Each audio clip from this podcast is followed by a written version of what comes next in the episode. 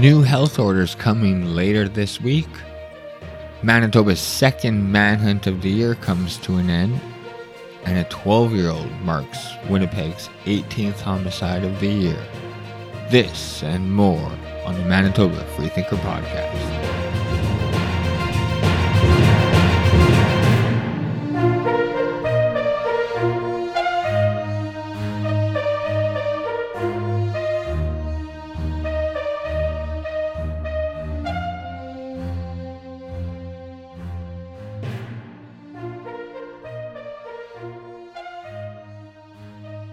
Welcome back to another show, ladies and gentlemen. I hope you guys are having a wonderful day as always. Special shout out to all the fathers out there. Happy Father's Day to you. I had a good day hanging out with my daughter. We chilled at home, watched some Netflix, ordered some Chinese food in. Uh, we took the dog for a walk. It was a nice day, nice and relaxing. But comment below, let me know how you guys spent your Father's Day weekend. I know there isn't much open, but uh, let me know how you guys made out and how you made the best of it. Okay. Uh, yesterday, Dr. Brent Roussin held a short press conference, and he held it solo. He announced that as of 9:30 a.m. Monday, uh, there was one death reported, and the test positivity rate provincially was at 8%, and for Winnipeg, it was at 6.9%. There were 74 new cases. He also noted that even though case numbers are continuing to decline and vaccine numbers are continuing to increase, Manitoba is still seeing the effects of the virus. Um, over the weekend, there were nine reported deaths due to COVID 19. He said that we are still seeing a strain on our, a strain on our healthcare system and still seeing high ICU numbers. Currently, we have 73 Manitobans in ICU, 58 of them in Manitoba, 14 in Ontario, and one in Alberta. During the conference, Roussin acknowledged the fact that Manitoba hit its vaccine goal for the July 1st reopening. The 70% vaccination rate for Manitobans 12 and up for the first dose, and 25% vaccination rate for Manitobans 12 and up for their second dose. But he said that's not all they look for and that's not all they look at when they make a decision on the new health orders. They take case counts and ICU numbers and test positivity rates into the decision making process. So, like I said in the previous show, the 4321 Great Summer reopening plan, it was nothing but a show. It didn't say anything. It didn't give any targets to reach in order to start to reopen. It just said that if we hit the vaccine target, which we did, they will take a look at all the factors and decide. So it, it's literally no different than it was before the 4321 plan. Come Wednesday, will be a couple days before the, the new order is set to expire, or the current order is set to expire, and they'll be filling us in on the next two week plan. There is absolutely no difference than before. So I am interested though to see on Wednesday if they do give more info on uh, on, on targets to reach in order for us to reopen because other other prairie provinces are coming out with plans and dates to remove all health restrictions. Alberta is setting forth with a July 1st reopening and Saskatchewan has come out with a July 11th reopening.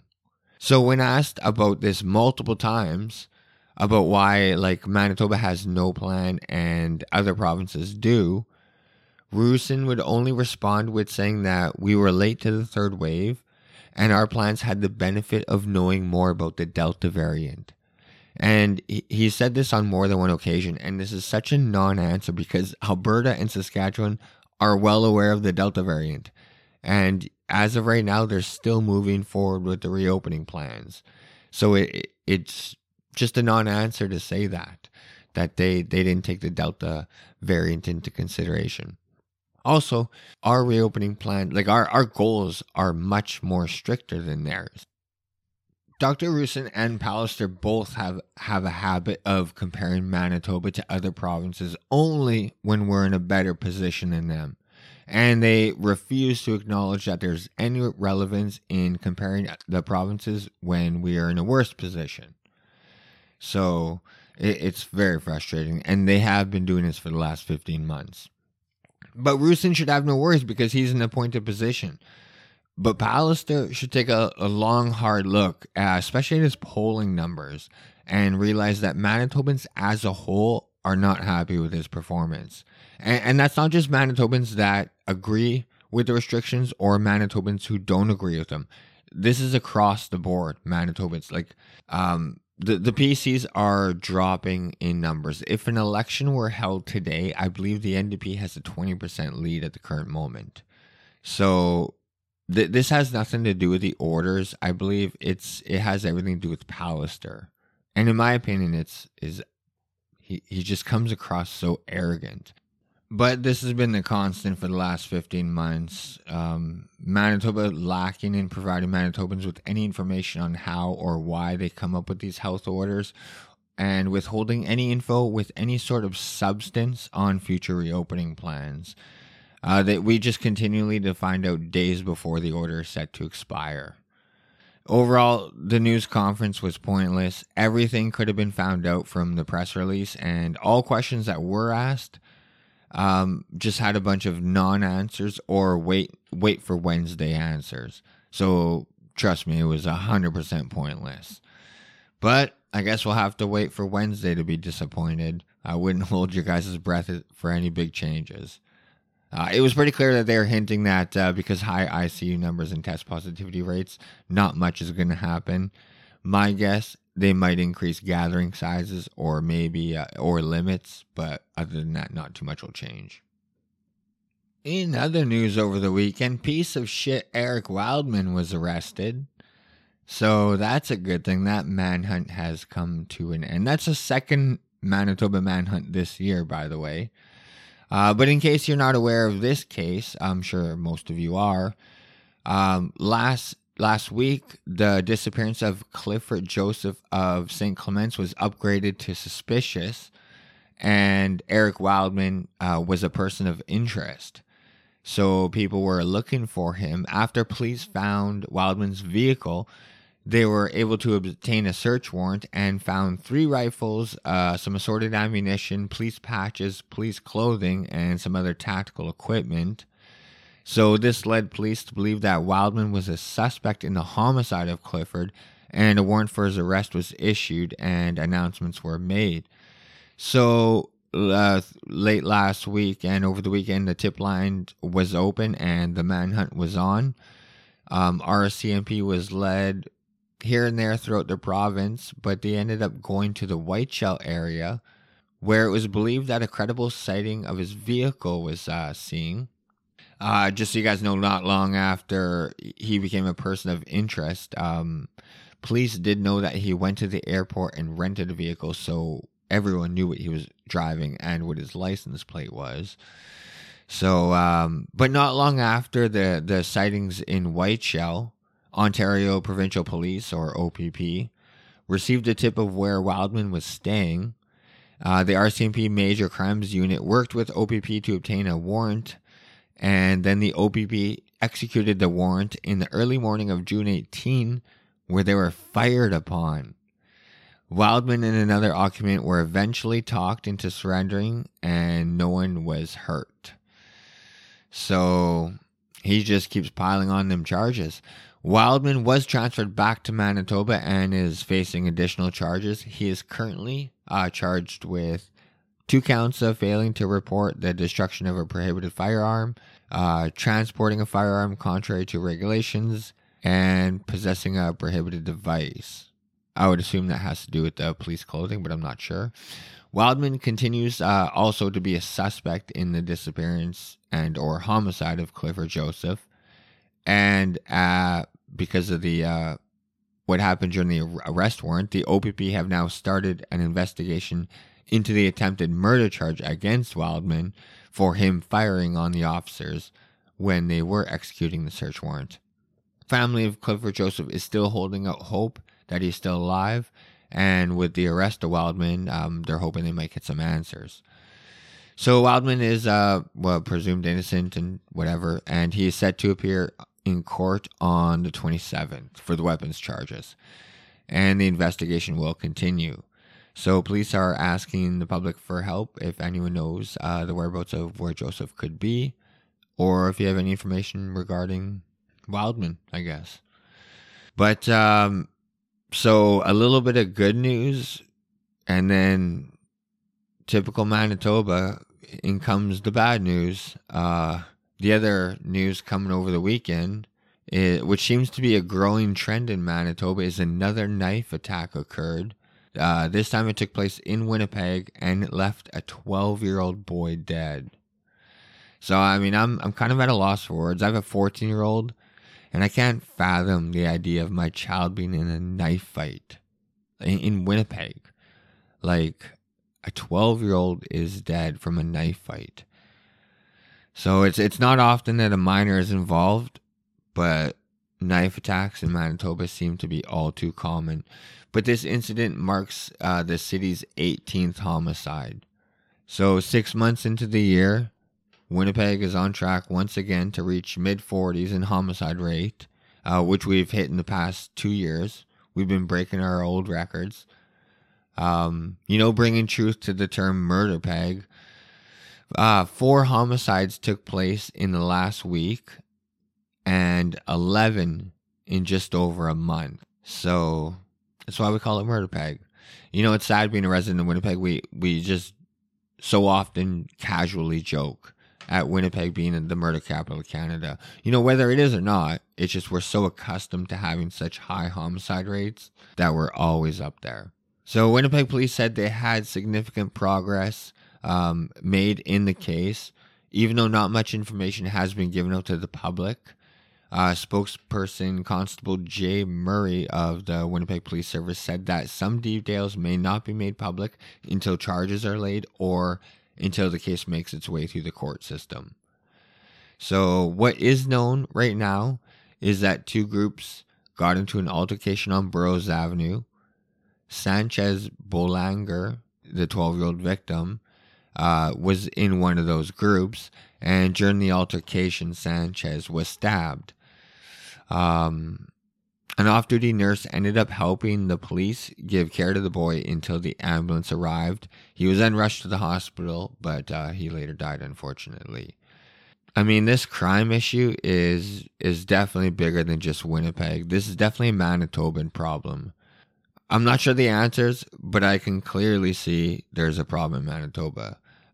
A quick Google search of the top 10 most dangerous cities in Canada, uh, based on crime data, and we have three of the top 10 most dangerous cities.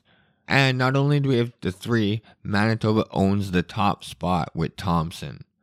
So, Thompson, Manitoba being the most dangerous city in Canada. Portage la Prairie coming in third, and Selkirk, Manitoba taking in seventh. On top of Manitoba and Winnipeg continually having record breaking homicides per year, and if not record breaking, at least very, very high homicides per year per capita, we continually to spend more and more on our police budget each year. So that's a problem. Uh, since 2008, we almost doubled our Winnipeg police budget from 170 million to over 305 million in 2020. Uh, in 2000, in the year 2000, Winnipeg Police Service took 16.9% of the city budget. In 2008, it went up to 22%, and now, uh, as of 2020, it's up over 25%. So a quarter of our city budget is going straight to the Winnipeg Police Service. So we are definitely not getting our money's worth. Uh, with such high crime numbers, like th- there's definitely a problem going on. Hamilton, which is a city comparable to Winnipeg in size, spends only 10% of their bu- city budget on the police force, and Edmonton, which is a bigger city than Winnipeg, spends only 15% on their police force. So, why the hell are we spending over 25% with absolutely nothing to show for it?